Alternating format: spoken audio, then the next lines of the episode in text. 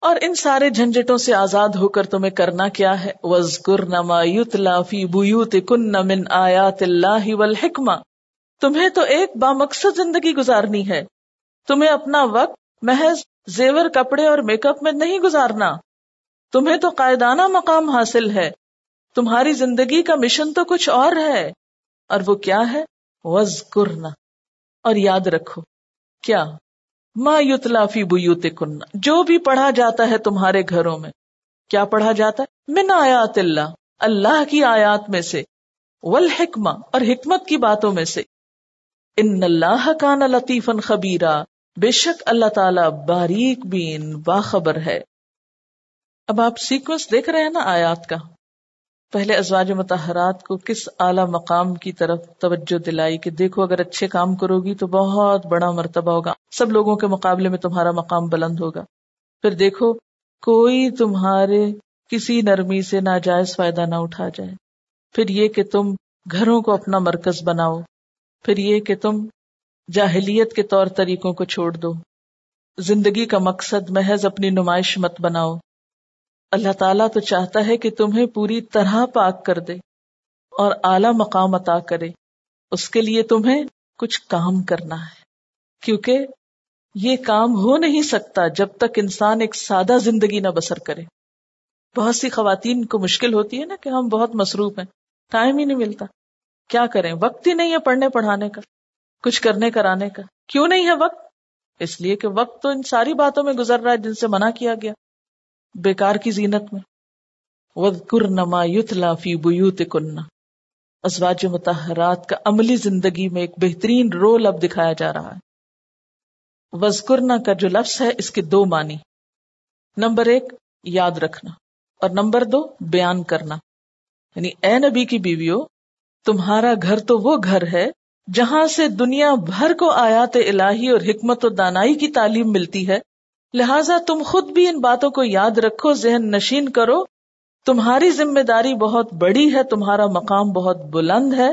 تمہیں اپنے اعمال پر اللہ سے دگنی جزا لینا ہے، تو دگنی اسی صورت میں ہوگی جب خود بھی یاد رکھو گی اور آگے بھی سکھاؤ گی دوہرا کام کرو گی ہو سکتا ہے کہ عام عورتیں صرف اکہرا کام کریں کہ جو سنا، بس اپنے تک پڑھ کے یاد رکھا، عمل کر لیا، کافی ہے۔ لیکن تمہیں صرف خود پڑھ کے بیٹھ نہیں جانا صرف خود نہیں، سننا، اسے بیان بھی کرنا ہے۔ یعنی آیات الہی اور حکمت کی باتوں کو سنو اور دوسروں کے سامنے بیان کرو۔ کیونکہ تمہاری ذمہ داری بہت بڑی ہے۔ تمہارے گھر میں نبی صلی اللہ علیہ وسلم کا جو رول ہے، کیونکہ انسان کی آدھی زندگی تو گھر میں گزرتی۔ تو جب تک دین کی تعلیمات گھریلو زندگی سے متعلق نہ معلوم ہو، تو انسان صحیح مسلمان بن کے جی نہیں سکتا۔ آدھا دین اگر گھر کے باہر کی زندگی سے متعلق ہے اور وہ صحابہ کرام نے ہم کو دیا، مردوں سے روایت ہو کر آیا، تو دوسری طرف آدھا دین ہم سے ازواج متحرات کے ذریعے آیا۔ اور اگر وہ اپنا کردار ادا نہ کرتی، وہ اپنا کام نہ کرتی، تو معاشرے کی صحیح معنی میں تعلیم و تربیت کیسے ہو سکتی تھی؟ اگر ازواج متحرات تعلیم کا کام نہ کرتی، سیکھنے سکھانے کا کام نہ کرتی تو خاندانی امور سے متعلق بہت سے پہلو تشنا رہ جاتے۔ اور ویسے بھی آپ دیکھیں کہ خود عمل کرنے کے لیے بھی وز کرنا یاد رکھنا بات کو بڑا ضروری ہوتا ہے۔ اگر آپ دین کی بات پڑھیں اور ادھر بھول جائیں عمل کے وقت کچھ نہ کریں، کیا فائدہ ہوگا؟ جو بات یاد رہے گی، اس پر عمل بھی آسان ہوگا۔ تو وز کرنا یاد رکھو۔ یعنی اس کو اچھی طرح اپنے اندر جذب کرو۔ اللہ نے یہ دین اسی لیے دیا کہ چاہو تو عمل کرو، چاہو تو نہ کرو، چاہو تو نیک بنو، چاہے برے بن جاؤ۔ اور آؤ جنت کے دروازے کھلے ہیں تمہارے لیے۔ کہیں کہا گیا؟ کہیں نہیں کہا گیا۔ اس لیے ود کرنا یاد رکھو، بیان کرو۔ ازواج متحرات تمہیں اس کام کے لیے نہیں بنایا گیا جس کی طرف منافقات تمہیں دعوت دیتی ہیں، جدھر وہ تمہیں کھینچ کے لے جانا چاہتی ہیں۔ تم دنیا کی زینت کے لیے نہیں بنی ہو۔ کیونکہ پیچھے کہا گیا تھا نا، ان کن تن نہ ترد نہ الحیات دنیا و زینت لینا امت کن۔ اگر تمہیں دنیا کی زینت چاہیے، دنیا کی رونق چاہیے، آؤ، ٹھیک ہے۔ اور ان کی پیروی میں ہم سب بھی اپنے آپ کو رکھ کے دیکھیں۔ ہم سب بھی ذرا ڈسائڈ کر لیں اس موقع پر۔ چوائس ہے ہمارے پاس۔ چاہیں تو جیسی دور جاہلیت میں زندگی بسر کرتے رہے کرتے رہے وہی موجے منائے اور چاہیں تو ایک بامقصد زندگی اختیار کریں اور قربانی کریں، دین کو سیکھنے کے ساتھ پھر سکھانے کا کام کریں۔ جیسے ازواج متحرات نے کیا تھا، اگر بلند مرتبہ چاہیے اور دگنا اجر چاہیے تو محض سیکھنے سے کام نہیں چلے گا، سیکھنے کے ساتھ سکھانا بھی ہوگا۔ کیونکہ سیکھنا اور سکھانا دو کام ہوتے ہیں۔ دو کریں تو دو نمبر ملتے ہیں۔ یا دوہرا اجر ملتا ہے۔ کسی سوال کے جواب میں دو حصے اور آپ آدھا لکھیں تو دو نمبر تو کبھی نہیں دیے کسی کہ ملتے ہیں پھر بھی۔ آدھے کٹ جاتے ہیں۔ تو ٹھیک ہے۔ چن لو جو راستہ چننا۔ ہے اختیار ہے تمہیں۔ اللہ اور اس کا رسول چاہتی ہو۔ آخرت کا گھر چاہتی ہو۔ تو پھر زندگی کے طریقوں کو بدلنا پڑے گا۔ پھر ایش و عشرت میں قربانی کی سطح پہ جینا پڑے گا۔ اور اگر دنیا کے آرام چاہیے، چند روزہ دنیا کی ایش و عشرت، زیب و زینت اور نمائش اور دنیا کی شہرت چاہیے، چند جھوٹی سچی تعریفیں چاہیے، تو پھر کوئی اور لائن اختیار کرو۔ ان اللہ کا نا لطیف خبیرہ بے شک اللہ بڑا باریک بین ہے، اندر سے دیکھتا ہے، کون کیا ارادے رکھتا ہے، کیسی نیت رکھتا ہے۔ پوری خبر ہے اس کو۔ ایک راہ ہے دین کی چرچا کرنے کی، اور ایک ہے اس کو اپنے تک رکھنے کی۔ تم دیکھ لو تمہیں کیا کرنا ہے۔ لیکن جو فیصلہ کرو، سوچ کر کرنا۔ اپنے اگلے پچھلے فائدوں کو سامنے رکھ کر۔ اور ایک اور اہم بات کہ یہاں پر صرف آیات اللہ کی بات نہیں کہ صرف قرآن پڑھانا یا پڑھنا، والحکمہ کی بات بھی۔ اور حکمت کا معنی دانائی کی باتیں ہوتا ہے۔ لیکن جب آیات اللہ کے ساتھ حکمت کی بات آتی ہے، تو مراد سنت رسول صلی اللہ علیہ وسلم ہوتی۔ ہے اور امام شافی نے بے شمار دلائل سے یہ بات ثابت کی ہے کہ حکمت سے مراد سنت نبوی ہے۔ خواہ آپ زبانی کسی آیت کی تشریح اور تفسیر امت کو سمجھائیں یا پھر اس پر عمل کر کے بتائیں۔ میں چند ایک مثالیں ان کی سیرت سے دوں گی کہ ازواج متحرات نے اس حکم پر عمل کس طرح کیا۔ ازواج متحرات اسلامی علوم کی مختلف قسموں، مثلاً قرات تفسیر، حدیث، فقہ، حرام، حلال اور فرائض پر کمال کا درجہ رکھتی تھی اور ان میں سے بعض دوسروں کے مقابلے میں بہت آگے تھیں۔ حضرت عائشہ، حضرت حفصہ اور ام سلمہ رضی اللہ تعالی عنہا نے پورا قرآن مجید حفظ کر رکھا تھا۔ حضرت حفصہ پڑھی لکھی تھی تفسیر میں حضرت عائشہ کو خاص کمال تھا۔ صحیح بخاری کے آخر میں ان کی تفسیر کا متعدد بے حصہ منقول ہے۔ حدیث میں ازواج متحرات عموماً اور حضرت عائشہ اور ام سلمہ خصوصاً تمام صحابیات سے ممتاز تھی محدثین نے حضرت عائشہ رضی اللہ تعالیٰ عنہ کی روایات کی تعداد دو ہزار دو سو دس بتائی ہے۔ فقہ میں حضرت عائشہ کے فتح اس قدر ہیں کہ متعدد زخیم جلدیں تیار ہو سکتی ہیں۔ فرائض میں حضرت عائشہ کی خاص مہارت تھی۔ بڑے بڑے صحابہ ان سے فرائض سے متعلق مسائل دریافت کرتے۔ آپ ان صحابہ میں شامل ہیں جو درجہ اشتہاد رکھتے تھے۔ یعنی خاتون ہو کر مجتہد تھیں۔ اس حیثیت سے وہ اس قدر بلند ہیں کہ بے تکلف ان کا نام حضرت عمر، حضرت علی، حضرت عبداللہ بن مسعود اور عبداللہ بن عباس کے ساتھ لیا جا سکتا ہے۔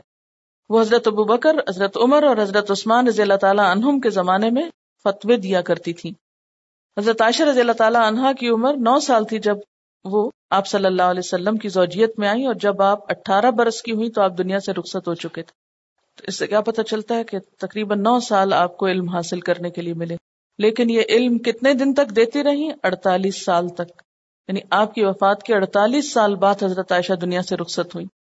آپ کے شاگردوں کی بہت بڑی تعداد بتائی جاتی ہے اور ان میں سے جو روایت کرنے والے تقریباً دو سو ہیں۔ حضرت ام سلمہ کی تین سو اٹھہتر احادیث ہیں۔ وہ محدثین صحابہ کے تیسرے طبقے میں شامل ہیں۔ معتبر فقیحہ تھی ان کے فتوا پہ سب کا اتفاق ہے۔ حضرت عبد الرحمان بن نبی بکر، اسامہ بن سعید مصب بن عبداللہ عبداللہ بن رافع جیسے اکابر صحابہ علم حدیث میں ان کے شاگرد ہیں۔ پھر حضرت عائشہ رضی اللہ تعالیٰ عنہ کے بارے میں صحابہ کرام میں سے بھی بہت سے لوگ ان کی طرف رجوع کرتے۔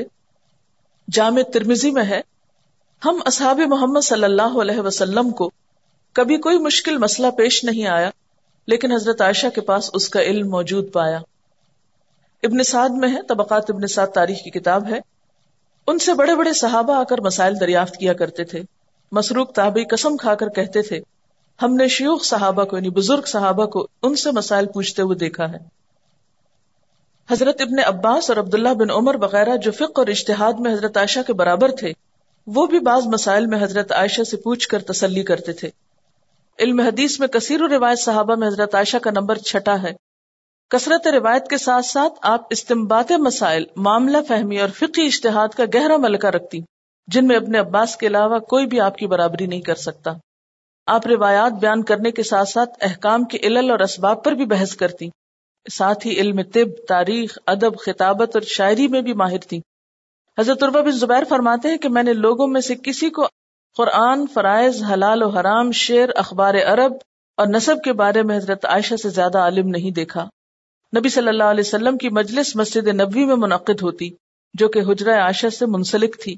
اس طرح وہ اس درس میں بھی شریک رہتی۔ کہ جو آپ صحابہ کرام کو دیا کرتے تھے۔ اور اگر کوئی بات سمجھ نہ آتی تو آپ کے گھر واپس آنے پر آپ سے پوچھ لیا کرتی تھی۔ حضرت عائشہ رضی اللہ تعالیٰ عنہ نے نبی صلی اللہ علیہ وسلم سے بہت سی باتیں یاد رکھی اور لوگوں نے ان سے بہت زیادہ اخذ اور استفادہ کیا۔ حتیٰ کہ کہا جاتا ہے کہ شریعت کے ایک چوتھائی احکام ان سے منقول ہیں۔ حافظ ابن حجر نے ایک دوسرے مقام پر حضرت عائشہ سے حدیث کا استفادہ کرنے والے اٹھاسی افراد کا نام شمار کیا ہے، جن میں محدث وقی آزاد، غلام، مرد، عورتیں سب شامل ہیں۔ حضرت عائشہ رضی اللہ تعالی عنہا، ان کا معمول تھا کہ ہر سال حج کو جائیں۔ موسم حج میں حضرت عائشہ کے قیام گاہ لاکھوں مسلمانوں کے دلوں کا مرکز بن جاتی، عورتیں چاروں طرف سے گھیر لیتی۔ وہ امام کی صورت میں آگے آگے اور تمام عورتیں ان کے پیچھے پیچھے چلتی۔ اسی درمیان یعنی چلتے چلتے، ارشاد و ہدایت کے فرائض بھی انجام پاتے تھے۔ پھر اسی طرح عورتوں کے ذریعے ان کے مردوں کو نصیحت کرواتی تھی تشنگان علم جوک در جوک دور دراز ممالک سے آ کر ہلکے درس میں شریک ہوتے، مسائل پیش کرتے، اپنے شبہات کا ازالہ چاہتے۔ بعض لوگ مسائل پوچھنے میں جھجکتے تو ڈھارس بندھاتی۔ ایک صاحب ایک بات پوچھنا چاہتے تھے، لیکن شرماتے تھے۔ آپ نے فرمایا، جو تم اپنی ماں سے پوچھ سکتے تھے، مجھ سے بھی پوچھ سکتے ہو۔ اور حقیقت وہ اپنے شاگردوں کو ماں ہی بن کر تعلیم دیتی تھی۔ عروا قاسم، ابو سلمہ، مسروق امرا اور صفیہ کی تعلیم و تربیت انہوں نے اسی مادرانہ شفقت کے ساتھ کی تھی، بلکہ ایسے بچوں کو اڈاپٹ کر لیتی تھی۔ وہ اپنے بعض شاگردوں کے ساتھ وہ برتاؤ کرتی تھی کہ ان کے عزیزوں کو رشک آتا۔ ان کے شاگرد بھی ویسے ہی ان کی عزت کرتے تھے۔ مسروق جو تابعی تھے، ان کو انہوں نے منہ بولا بیٹا بنایا ہوا تھا یعنی متبنا کر لیا تھا۔ اور وہ ان کا نام اس طرح لیتے تھے، الصدیقہ بنت الصدیق حبیبت حبیب اللہ المبرہ امن السما کچھ ان کے عارضی طالب علم ہوتے جو کبھی کبھی ہلکے درس میں شریک ہوتے۔ لیکن کچھ خاندانوں کے لڑکوں اور لڑکیوں کو اور شہر کے یتیم بچوں کو اپنے آغوش تربیت میں لیتی اور ان کی تعلیم و تربیت کرتی۔ امام نقی جو عراق کے متفق علیہ امام تھے، وہ لڑک پن میں حضرت عائشہ کی خدمت میں حاضر ہوئے تھے۔ اس سے ان کے دوسرے معاشرین ان پہ رش کیا کرتے تھے۔ امرا بنت عبد الرحمان یہ مشہور صحابی اسد بن زرارہ انصاری کی پوتی تھی عورتوں میں حضرت عائشہ کی تعلیم و تربیت کی سب سے بہتر مثال ہے۔ محدثین ان کا نام عظمت سے لیتے ہیں۔ ابن حبان کا قول ہے، حضرت عائشہ کی حدیثوں کو سب سے زیادہ بہتر جانتی تھی ابو بکر بن محمد، قاسم بن امر بن حزم، قاضی مدینہ، جن کو حضرت عمر بن عبد العزیز نے احادیث کی جمع و تحریر کا کام دیا، وہ انہی کے بھتیجے تھے۔ اور اسی بنا پر اس خدمت کے لیے ان کا انتخاب ہوا۔ چنانچہ اس فرمان کا ایک فکرہ یہ بھی تھا کہ امرا کی تمام حدیثیں لکھ کر بارگاہ خلافت میں بھیجی جائیں۔ پھوپھی اپنے قاضی بتیجے کی اشتہادی غلطیوں کی اصلاح کرتی تھی یعنی اتنا بڑا مقام تھا ان کا علم میں۔ امام زہری نے جب تحصیل حدیث شروع کی تو ایک محدث نے کہا، اگر تم کو علم کی ہرس ہے تو میں تم کو اس کا خزانہ بتاؤں، امرا کے پاس جاؤں۔ وہ حضرت عائشہ رضی اللہ تعالی عنہا کی آغوش پروردہ ہے زہری کہتے ہیں کہ جب میں ان کے پاس پہنچا تو ان کو اتھا سمندر پایا۔ اب یہاں دیکھیں کہ پچھلے تو وہ ان کے بھتیجے تھے جنہوں نے ان سے علم حاصل کیا، پھر ان کی اصلاح کیا کرتی تھی۔ لیکن امام زہری ان کے رشتے دار نہیں تھے۔ صفیہ بنت شہبہ مشہور تابع تھی شہبہ جو خانہ کعبہ کے کلید بردار تھے، ان کی صاحبزادی تھی تمام حدیث کی کتابوں میں ان سے روایتیں ہیں۔ ان کا ذکر احادیث میں صفیہ بنت شہبہ صاحبہ تو عائشہ یعنی شہبہ کی لڑکی صفیہ، حضرت عائشہ کی مخصوص شاگرد۔ یا حضرت عائشہ کی صحبت یافتہ۔ لوگ ان سے مسائل اور حضرت عائشہ کی حدیثیں پوچھنے آتے تھے۔ یعنی ایسا نہیں ہوا کہ مردوں نے صرف حضرت عائشہ سے علم حاصل کیا ہو، بلکہ پھر ان کے بعد ان کی شاگردوں سے بھی علم حاصل کیا گیا۔ ابو داود میں ہے، ادی کندی کے ساتھ میں حج کی طرف گیا۔ جب ہم مکہ پہنچے تو مجھ کو صفیہ بنت شہبہ کی خدمت میں اس نے بھیجا۔ صفیہ نے حضرت عائشہ رضی اللہ تعالی عنہا سے احادیث یاد کر رکھی تھی تو انہوں نے ان سے علم حاصل کیا۔ کلسم بنت امر القرشیہ رجال کی کتابوں میں ان کے نام کے ساتھ بھی صاحبت و عائشہ کا لقب لکھا جاتا ہے۔ بعض حدیثیں ان سے بھی مروی ہیں۔ عائشہ بنت طلحہ، حضرت طلحہ کی صاحبزادی، حضرت ابو بکر صدیق کی نواسی اور حضرت عائشہ کی بھانجی تھی خالہ کی گود میں پلی تھی ابن معین ان کی نسبت کہتے ہیں سقتن حجتن۔ خاتون ہے لیکن ان کے لیے بھی وہی لفظ ہیں جو مرد راویوں کے لیے ہیں۔ ابو ذرا دمشقی کا کال ہے، لوگوں نے ان کی بزرگی اور ان کا ادب دیکھ کر ان سے حدیث روایت کی۔ معاذہ بنت عبداللہ الدبیہ بسرا وطن تھا، حضرت عائشہ سے تلمس تھا۔ احادیث میں ام المومنین کی حدیثیں ان کی زبانی بھی کثرت سے مروی ہیں۔ بہت عبادت گزار تھی۔ اور کہتے ہیں کہ ایک دفعہ بیمار ہوئی اور طبیب نے ان کے لیے نبیز تجویز کیا جس میں کچھ الکوہل ہوتی۔ ہے دوا جب تیار ہوئی نبیز کا پیالہ ہاتھ میں تھا، دعا کی کہ اللہ تعالیٰ تو تو جانتا ہے کہ حضرت عائشہ نے مجھ سے بیان کیا ہے کہ حضور صلی اللہ علیہ وسلم نے نبیز سے منع کیا ہے۔ پیالہ اسی وقت ہاتھ سے گر پڑا اور وہ اچھی ہو گئی۔ پھر اسی طرح حضرت صفیہ کے علم سے امت کو جو فائدہ پہنچا، اس کا اندازہ سخیرہ بنت جیفر کے اس بیان سے کیا جاتا ہے کہ ہم چند خواتین حج سے فراغت کے بعد مدینہ گئیں اور حضرت صفیہ کی خدمت میں حاضر ہوئی دیکھا کہ وہاں پہلے سے ہی کوفہ کی کچھ عورتیں بیٹھی تھی ہم نے ان سے شوہر اور بیوی سے متعلق مختلف مسائل اور حیض اور نبیز کے احکام دریافت کیے۔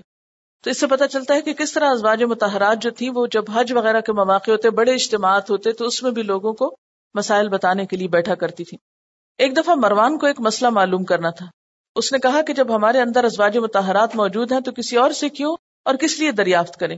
چنانچہ اس نے ام سلمہ سے استفسار کیا اور انہوں نے اس کی مشکل حل کی۔ اسی طرح صحابہ کرام کے علمی اختلافات اور الجھنوں کے رفع کرنے میں ازواج متحرات بھی یعنی بہت کام آئی حضرت عائشہ فرماتی ہے کہ حضور صلی اللہ علیہ وسلم کے عہد میں آیت نازل ہوتی، تو ہم اس میں بتاتے ہوئے حلال اور حرام اور امر اور نہیں کو حفظ کر لیتے۔ گویا اس کے الفاظ کو ازبر نہ بھی کریں تو اس کے اندر جو احکام ہوتے تھے یا جو اس میں سے پوائنٹس نکلتے تھے، ان کو یاد کر لیتے تھے۔ تو اس سے کیا پتا چلتا ہے کس طرح انہوں نے قرآن کو پڑھا۔ صرف حفظ ہی نہیں کیا، بلکہ اس کے اندر سے جو احکامات نکلتے تھے، ان کو بھی حفظ کیا۔ اہل مدینہ میں فن تجوید اور قرآت کا فیضان حضرت ام سلمہ کے ذریعے پھیلا۔ ان کے گھر میں قرآن، فن قرآت تفسیر اور حدیث کی تعلیم دی جاتی۔ فن قرآت میں اہل مدینہ کے امام حضرت شبی بن نسوا ہیں۔ یہ ام سلمہ کے غلام تھے۔ اور ان کی تمام تر تعلیم و تربیت حضرت ام سلمہ نے کی۔ مدینہ کے دوسرے بڑے قاری نافع نے بھی قرآت کی تعلیم حضرت ام سلمہ سے حاصل کی۔ ان کی ایک اور باندھی خیرہ کی تعلیم و تربیت بھی ام سلمہ نے خود کی۔ اور وہ ایک فاضلہ اور واضح خاتون کے نام سے یاد کی جانے لگی۔ اسی خاتون کے صاحبزادے حضرت حسن بصری ہیں۔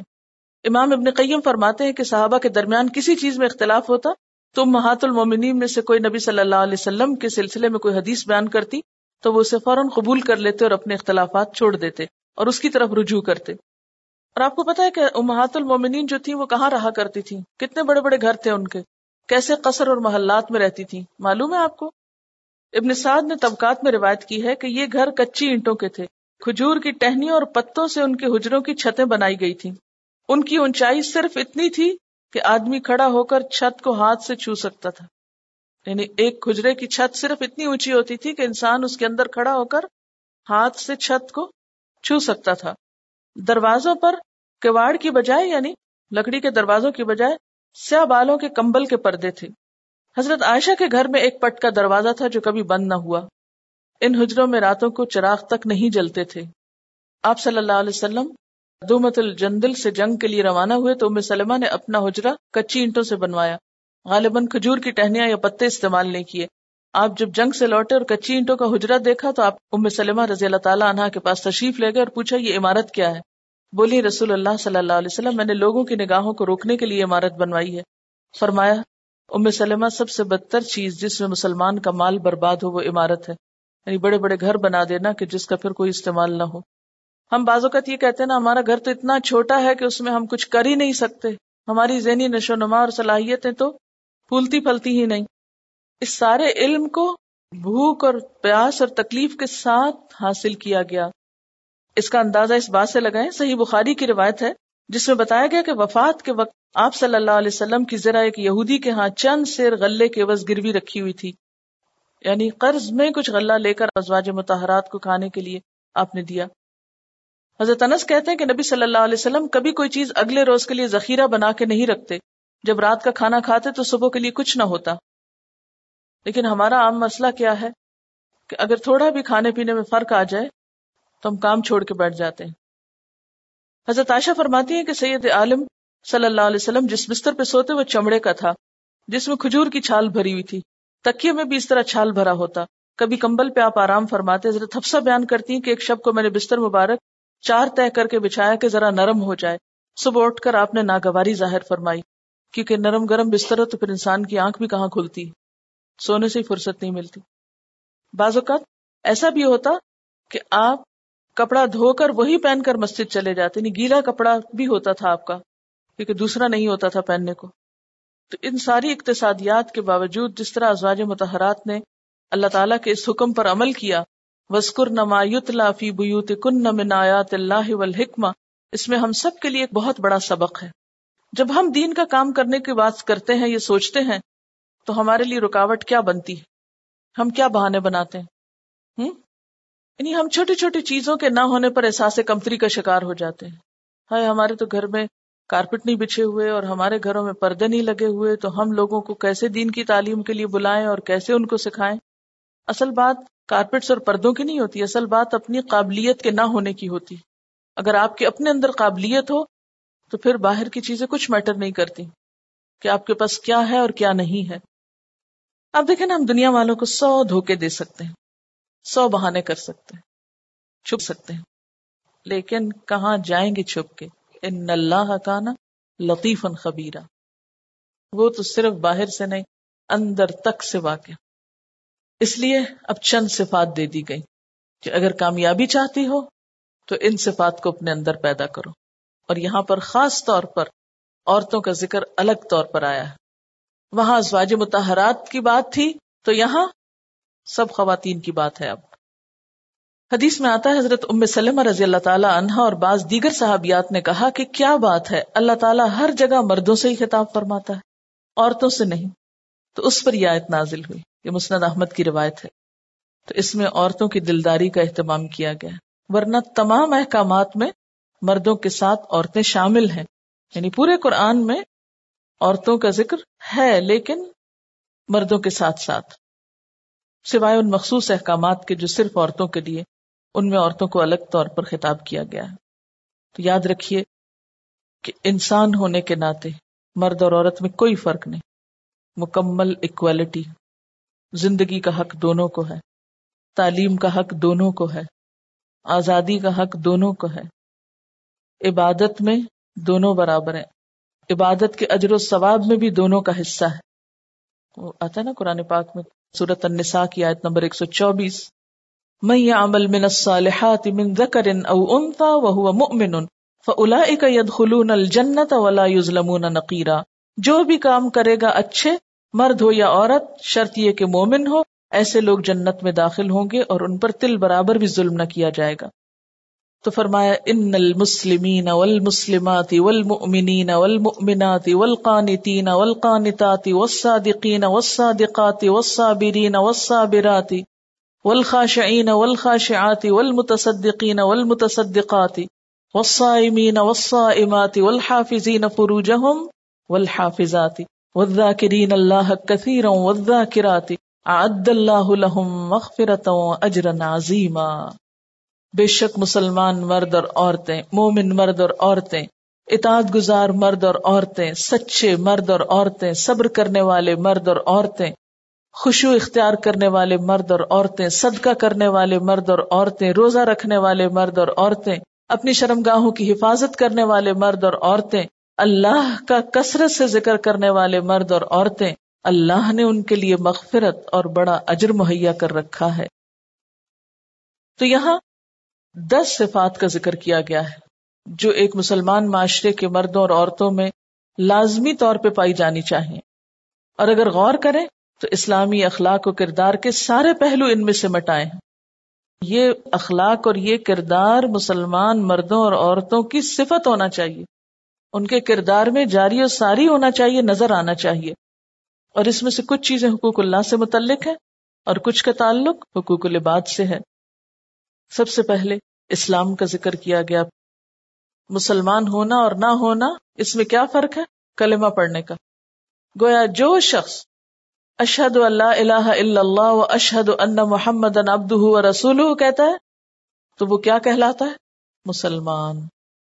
دار اسلام میں داخل ہو جاتا ہے۔ لیکن یہاں آنے کے بعد اب اسے کیا چاہیے؟ ایمان اور اس کی تصدیق۔ ایمان کس کو کہتے ہیں؟ دل کا یقین، زبان کا اقرار اور عمل کی تصدیق۔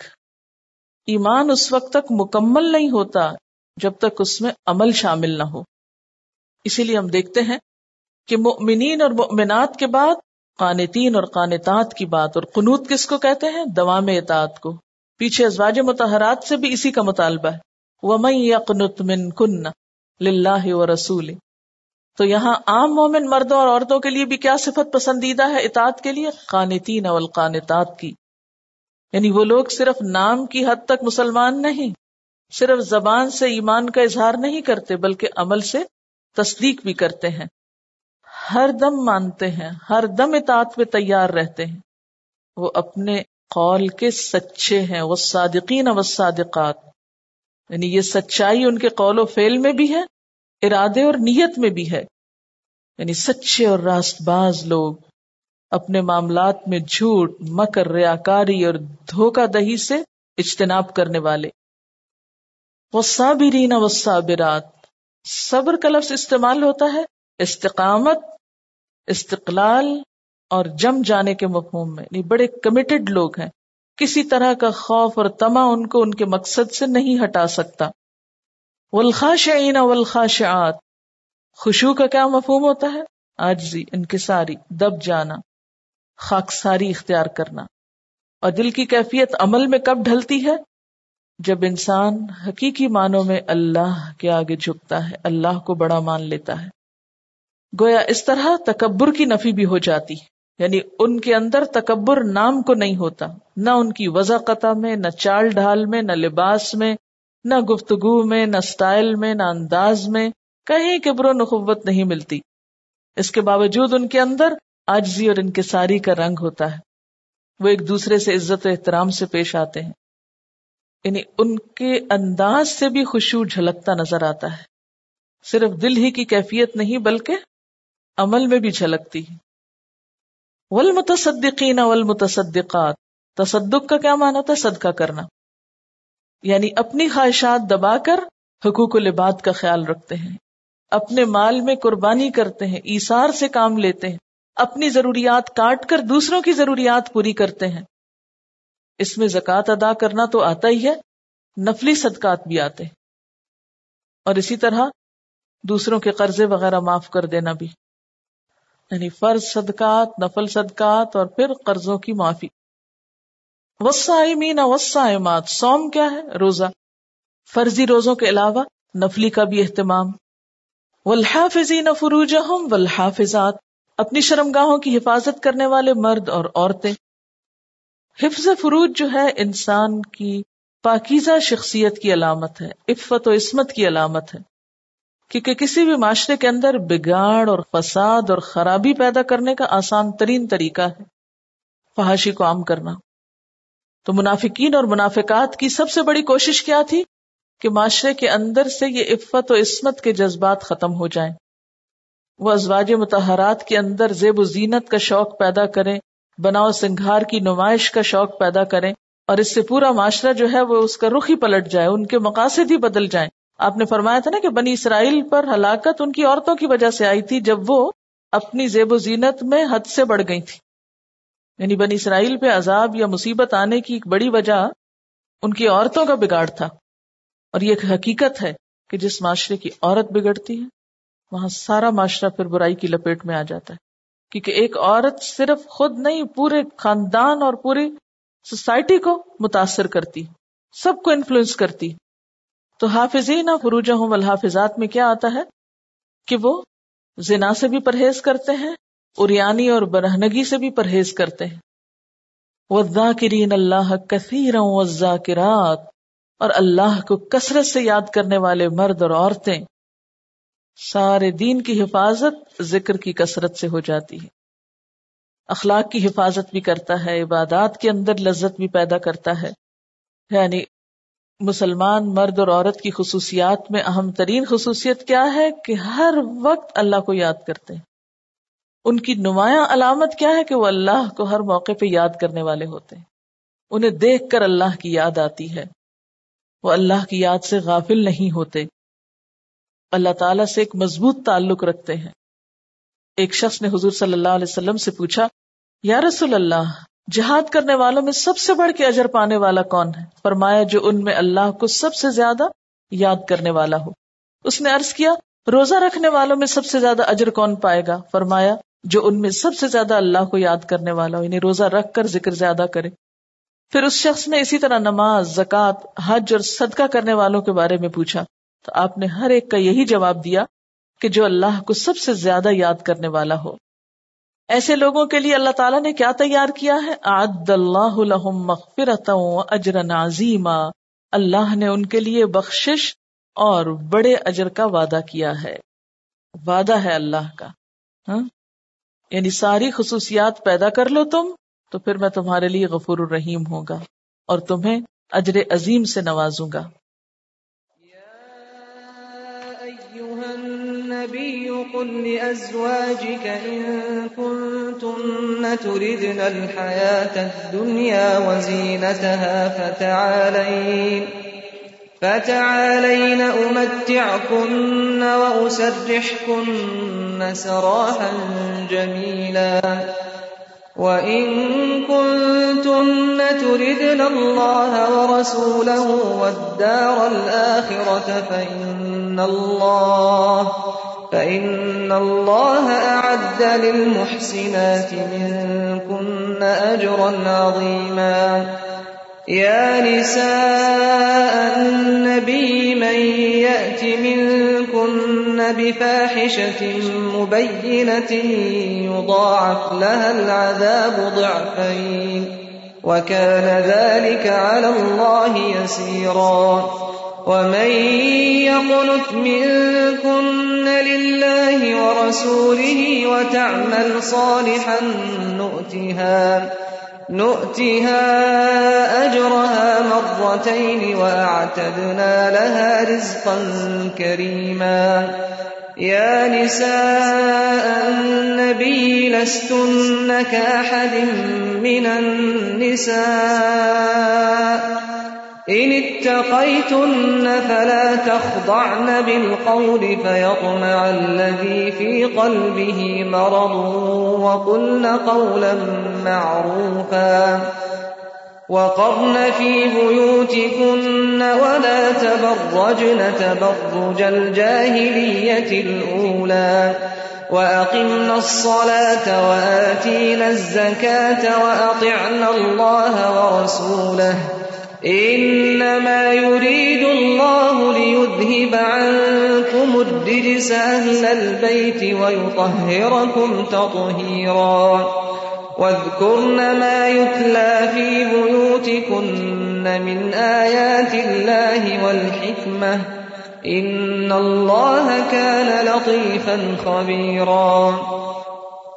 إن المسلمين والمسلمات والمؤمنين والمؤمنات والقانتين والقانتات والصادقين والصادقات والصابرين والصابرات والصابرين والصابرات والخاشعين والخاشعات والمتصدقين والمتصدقات والمتصدقين والمتصدقات والصائمين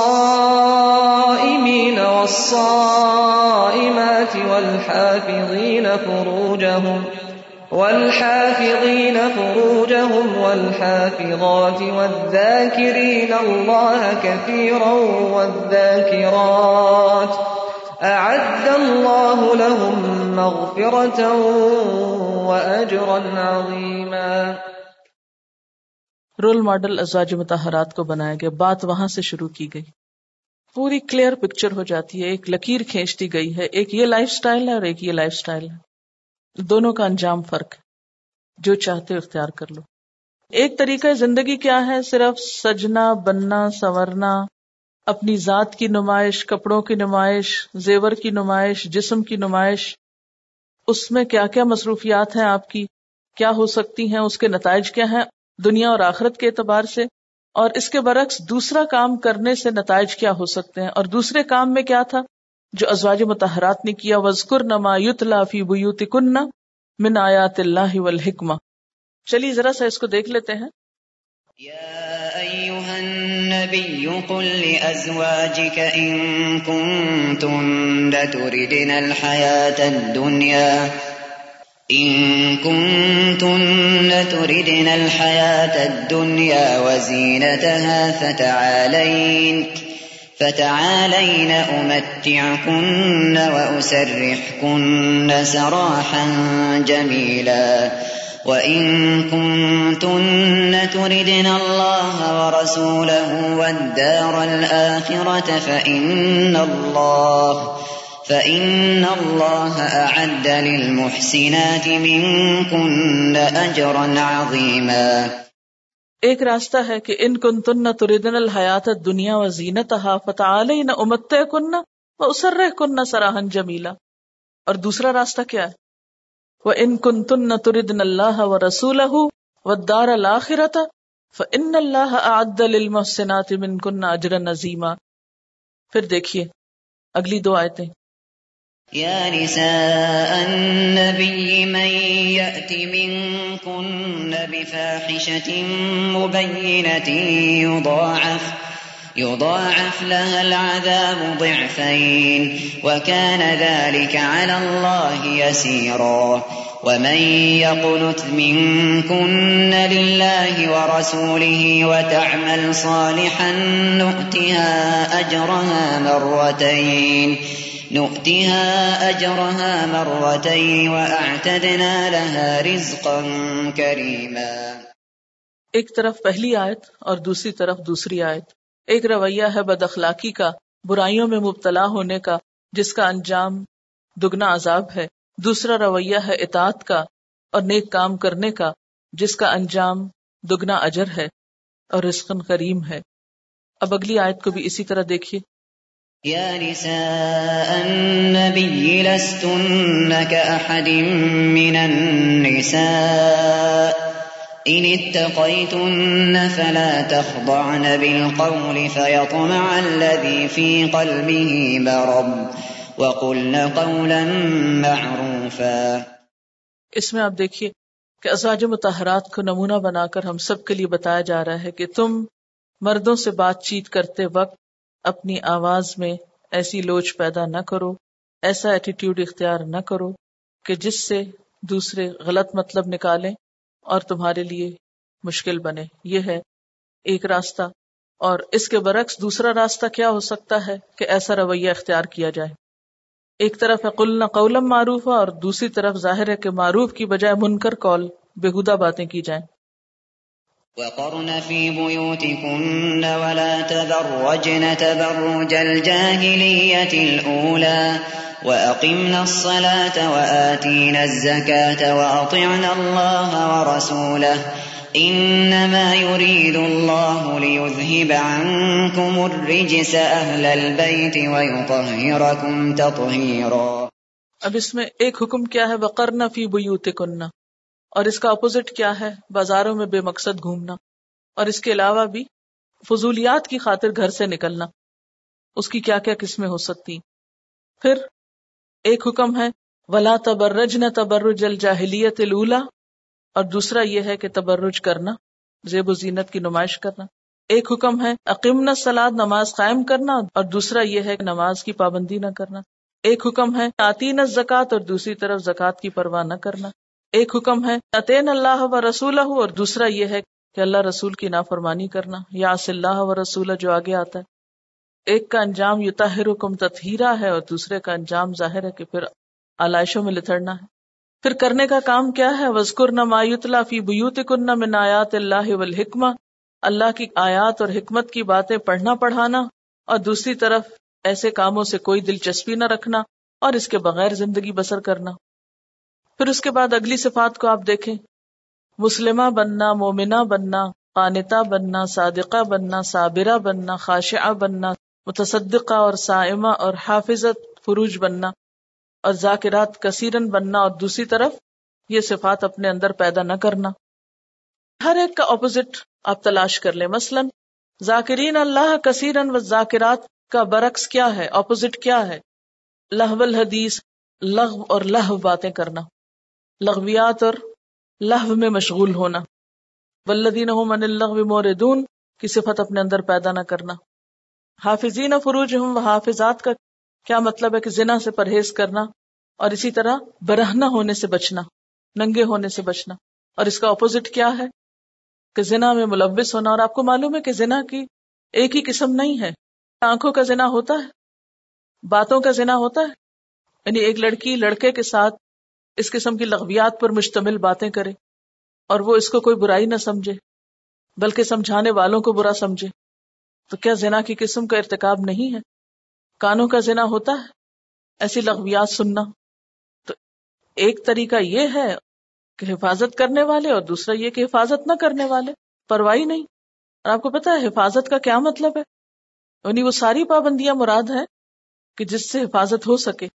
پھر سائمین و سائمات روزہ رکھنا اور نہ رکھنا، پھر صدقہ کرنا اور نہ کرنا خوشو و خزو اختیار کرنا اور نہ کرنا، صبر کرنا اور نہ کرنا، سچ بولنا اور نہ بولنا، اطاعت کرنا اور نہ کرنا، ایمان بڑھانا اور نہ بڑھانا، مسلم ہونا اور نہ ہونا۔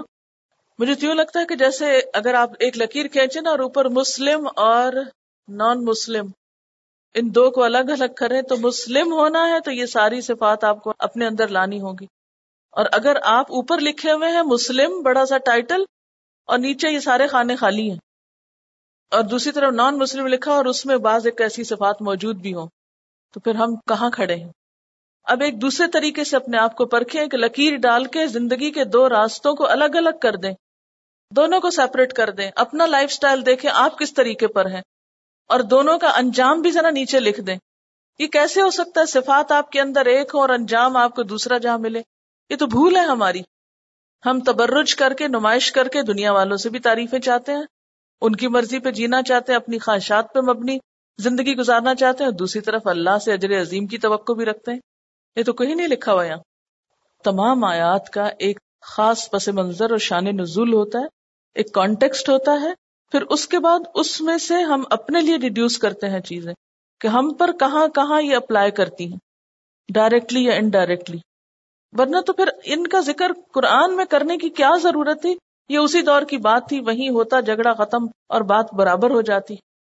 قرآن میں یہ سارا واقعہ اور قصہ لانے کی کیا ضرورت؟ ہے اور پھر یہ جو آگے صفات مسلمین، مسلمات، یہ تو سب پر اپلائی کرتی ہے نا؟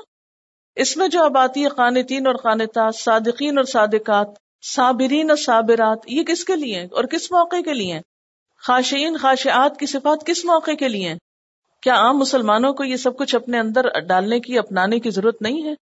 ازواج متحرات کون تھی ان میں سے اکثریت وہ تھی جو پہلے سے شادی شدہ تھی یا یہ کہ وہ بیوہ تھی یعنی مچور عورتیں تھیں۔ سوائے حضرت عائشہ کے، باقی سب خواتین مچور خواتین تھی جو آپ کی زوجیت میں آئیں۔ لیکن اس کے باوجود انہیں الرٹ کیا جا رہا ہے کہ ساری میچورٹی کے باوجود محتاط رہنا تمہیں کوئی ورغلا نہ لے۔ یعنی عورت زندگی کے کسی حصے میں بھی اس سے بے فکر نہیں ہو سکتی۔ یعنی یہ ہدایت صرف نوجوان لڑکیوں کے لیے نہیں ہے، سب کے لیے ہے۔ اس میں بہت اچھی بات ہی معلوم ہو رہی ہے کہ اللہ تعالیٰ خود عورتوں سے بات کر کے یہ کہہ رہے ہیں کہ تمہاری ذمہ داری ہے، تم خود یہ راستہ اختیار کرو۔ یہ بھی کہہ سکتے تھے، سب کو بند کر دو، جیسے آپ کہیں تھی دیوار بیچ میں حائل کر دو۔ لیکن بات ہو یا عمل ہو، عورت خود اپنی لمٹ دیکھے اور اس پہ رک جائے اور کوئی زبردستی اس پہ باہر سے نہیں کی جا رہی۔ اس کو خود یہ اویئرنیس اور ذمہ داری کا احساس اور جواب دہی کا جو ہے، یہ یہ نہیں ہے کہ ہم تو کیا کر سکتے ہیں ہمارے گھروں کا طریقہ، یہ وہ ہم تو عورتیں مظلوم ہیں، ہر وقت وکٹم بنی رہتی ہیں عورتیں۔ عورتیں وکٹمز نہیں ہیں، بلکہ پوری طرح سے اسی طرح مردوں کو جیسے ہم سوال جواب کیے جائیں گے، اسی طرح ہم سے بھی کیے جائیں گے۔ جب اللہ کے سامنے اکیلا ہی کھڑا ہونا ہے، تو پھر اکیلا ہی اپنی زندگی کو قابو میں بھی رکھنا ہے۔ یعنی یہ بہت خوبصورت بات ہے کہ اللہ تعالیٰ نے براہ راست خواتین سے بات کی ہے، یا نساء النبی یعنی دو دفعہ یا نساء النبی کہہ کے بات کی ہے، براہ راست خطاب ہے۔ مجھے تو یہی لگ رہا تھا کہ جیسے عورت کو ایک بہت آنر دیا جا رہا ہے، جیسے کہ اگر آپ اس وقت سوسائٹی میں دیکھیں، چاہے وہ مغربی معاشرہ ہو یا ہمارے پاکستانی معاشرے میں یا جو مسلمان معاشرے میں بھی عورت کی حیثیت جو ہے وہ ایک شو پیس کے طور پہ ہو گئی ہے۔ میں نے چونکہ فیشن ڈیزائننگ کچھ عرصے تک پڑھی ہے اور فیشن ڈیزائننگ کی بھی ہے اور ہمارے سبجیکٹ میں ایک یہ تھا کہ ہمیں ایک فیشن شو ارینج کرنا ہوتا تھا ایز اے کریوگرافر اور اس کے اندر ڈریسز کا انتخاب اور کیٹ واک وغیرہ کا ایم ایس سی کا ہمارا ایک پروجیکٹ ہوتا تھا. تو میں یہی سوچ رہی تھی کہ یہ جو اٹریکشن اور یہ جو تبرج کا جو فیکٹر تھا اور ڈریسز میں جو تبرج کا ایک فیکٹر نمایاں کرنا لائک تھرو ایمبرائڈری اور پینٹنگ اور اینی تھنگ اور آرٹس کا ایک اصول میں استعمال کیا جاتا تھا جس کو ایمفسس کہتے ہیں like where you want to put emphasis تو اس میں پرٹیکولرلی وہ جو ابھی آپ بات کر رہی تھی، اور اس کے اندر ہم نے چونکہ کچھ ہسٹری پڑھی ہے اسٹائل اور فیشن کی، تو اس کے اندر وہ جو اتنے تکلیف دہ طریقے تھے وہ کچھ چیزوں کو نمایاں کرنے کے، کہ خواتین باقاعدہ لوہے کے بنے ہوئے وہ پنجرے ٹائپ یا کیج ٹائپ کی چیزیں استعمال کیا کرتی تھی پہلے زمانے میں۔ مثلا ایک زمانہ تھا، بہت ہی پتلی سی کمر کا کانسیپٹ تھا اس زمانے میں خوبصورتی کا۔ تو وہ کرنے کے لیے وہ باقاعدہ ایک کیج ہوتا تھا کمر کے اوپر، اور کہتے ہیں کہ وہ عورتیں اتنی تکلیف میں رہتی تھیں اس کی وجہ سے کیونکہ وہ پہن کے تو اوپر وہ ڈریس اپ ہوتی تھی۔ اس کی وجہ سے پھر وہ شیپ برقرار رہتی تھی۔ اور پھر جب وہ اس سے نکلتی تھی تو آپ سوچیں کہ ان کا حال کیا ہوتا ہوگا۔ تو اتنے تکلیف دے اور کس لیے صرف کہ عورت کو ایک شو پیس کے طور پہ استعمال کرنے کے لیے۔ لیکن یہاں پر مجھے ایسا لگ رہا ہے کہ عورت کی ایک انٹلیکچوئل جو اس کی حیثیت ہے، یا اس کی جو ایک سوچ کا پہلو ہے، یا جو برین اس کو دیا گیا ہے، یا اس کو جو صلاحیتیں دی گئی ہیں، اس کا ایک بھرپور استعمال ہے۔ یعنی فزیکلی تو اللہ تعالیٰ کی دین ہے کہ اللہ تعالیٰ نے اٹریکٹیو بنایا ہے لیکن اس کے ساتھ اس کے کچھ سبسٹینس بھی ہے۔ تو مینلی مجھے یہ لگ رہا ہے کہ وومین آف سبسٹینس بنانے کی کوشش کی جا رہی ہے۔ کہ اٹس ناٹ اے میرا شو پیس از جسٹ کہ عورت جو ہے نا اس سے ایک بڑا درجہ رکھتی ہے جس کو بڑا کام کرنا ہے۔ اور اس میں خاص طور پر جو کام دیا گیا نا زواج متحرات کو، یوں لگتا ہے نا کہ کچھ چیزیں چھڑا کے کچھ آلٹرنیٹ دیا گیا ہے۔ یہ نہیں، یہ کرنا ہے۔ اور وہ ساری انٹلیکچل ایکٹیویٹی ہے۔ اس سے عورت کو کوئی غرض نہیں رہی اب۔ اور اگر ہے بھی تو وہ نیچے ہے اور اس سے زیادہ نمائش کا پہلو عام ہے۔ ہمارے ہاں جب بھی عورت سے ریلیٹڈ کسی فتنے کی بات کی جاتی ہے تو سب سے بہترین سولوشن یہ ہوتا ہے کہ اس کو گھر کے اندر بند کر دیا جائے۔ لیکن یہاں کہا جا رہا ہے کہ عورت اگر گھر میں بیٹھی ہے تو وہ علم حاصل کرے ورنہ ہمارے یہاں بہت ساری عورتیں گھروں میں بیٹھی ہوئی ہیں مگر جی ہاں کر رہی یہ بڑی اہم بات ہے کہ گھر میں بیٹھنا محض گھر میں بیٹھنا نہیں ہے۔ ازواج متحرات کو گھر بٹھا کے ان کے گھروں کو مدرسہ بنایا جا رہا ہے۔ عموماً ہمارے ہاں جو عورتیں گھر بیٹھتی ہیں، یا عورتوں کو یہ کہا جاتا ہے، تم گھر رہو، تمہارا مقام گھر ہے، تو پھر ان سے محض گھر ہی کی خدمت لی جاتی انہیں کسی اور کام کے لیے اجازت ہی نہیں ملتی۔ گھر بیٹھ کر پڑھنے لکھنے کا تو تصور ہی نہیں ہے۔ جب عورتیں تبرج نہیں کریں گی تو ان کی صلاحیتیں اور وقت اور پیسہ بچے گا۔ تو وہ وقت کو عبادت، صلاحیتوں کو اچھی نسل کو پروان چڑھانے میں اور مال کو اللہ کی راہ میں خوشی سے خرچ کریں گی۔ فوائد یہ حاصل ہوں گے مثلاً وہ تعلیم حاصل کریں گی یا تعلیم دیں گی، تو وہ ان کے لیے صدقہ جاریہ کا کام ہوگا، جو کہ آخرت کو سنوارنے میں کام آئے گا۔ قناط آئے گی، صبر کی صلاحیت پیدا ہوگی، سکینت نازل ہوگی، خود پرسکون رہے گی تو شوہر اور بچے اور گھر بھی پرسکون ہوگا۔ خود برائیوں سے بچے گی، مثلاً غیبت، فحاشی، بیکار، فضول باتوں سے۔ اور دوسروں کو بھی بچائے گی، اس طرح خاندان جو کہ معاشرے کی اکائی ہے، وہ بہتر ہوگا۔ پھر کنبا پھر محلہ، پھر شہر اور ملک۔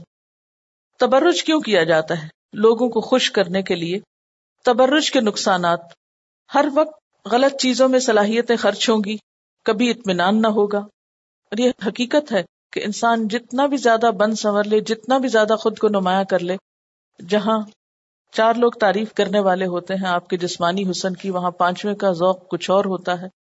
پھر عام طور پر یہ بھی ہوتا ہے کہ بعض اوقات لوگ سامنے تو بڑی بڑی باتیں آپ کو کہہ رہے تھے کہ آپ بہت خوبصورت لگ رہے ہیں، آپ بہت اچھے لگ رہے ہیں، لیکن بعض اوقات دل میں بھی ساتھ جل رہے ہوتے ہیں اور جو ہی موقع ملتا ہے وہ کہیں نہ کہیں کوئی ایسی بات بھی کر دیتے ہیں آپ کی پیٹ پیچھے کہ وہ ساری خوشامد ایک تنقید میں بدل جاتی ہے زیادہ پیسہ فضول چیزوں، مثلاً میک اپ آرٹیفیشل جیولری وغیرہ میں خرچ ہوگا۔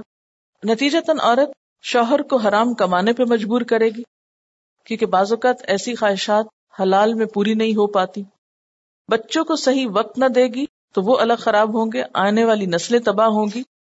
کیونکہ جب انسان بہت زیادہ ایکسٹرا اس طرح کے بننے، سنورنے کے شوق میں مبتلا ہو جاتا ہے اور اس کی پہلی پرائرٹی یہ ہو جاتی ہے تو بعض فرائض سے خود بخود تساہل برتا جانے لگتا ہے۔ پھر اس کے ساتھ نمائش کا جذبہ پیدا ہو جاتا ہے اور پھر اس نمائش کے شوق میں بہت سی ذمہ داریوں کو انسان پس پش ڈال دیتا ہے۔ ہر وقت ایک بے چینی ہوگی، کوئی خوشی نہ ہوگی۔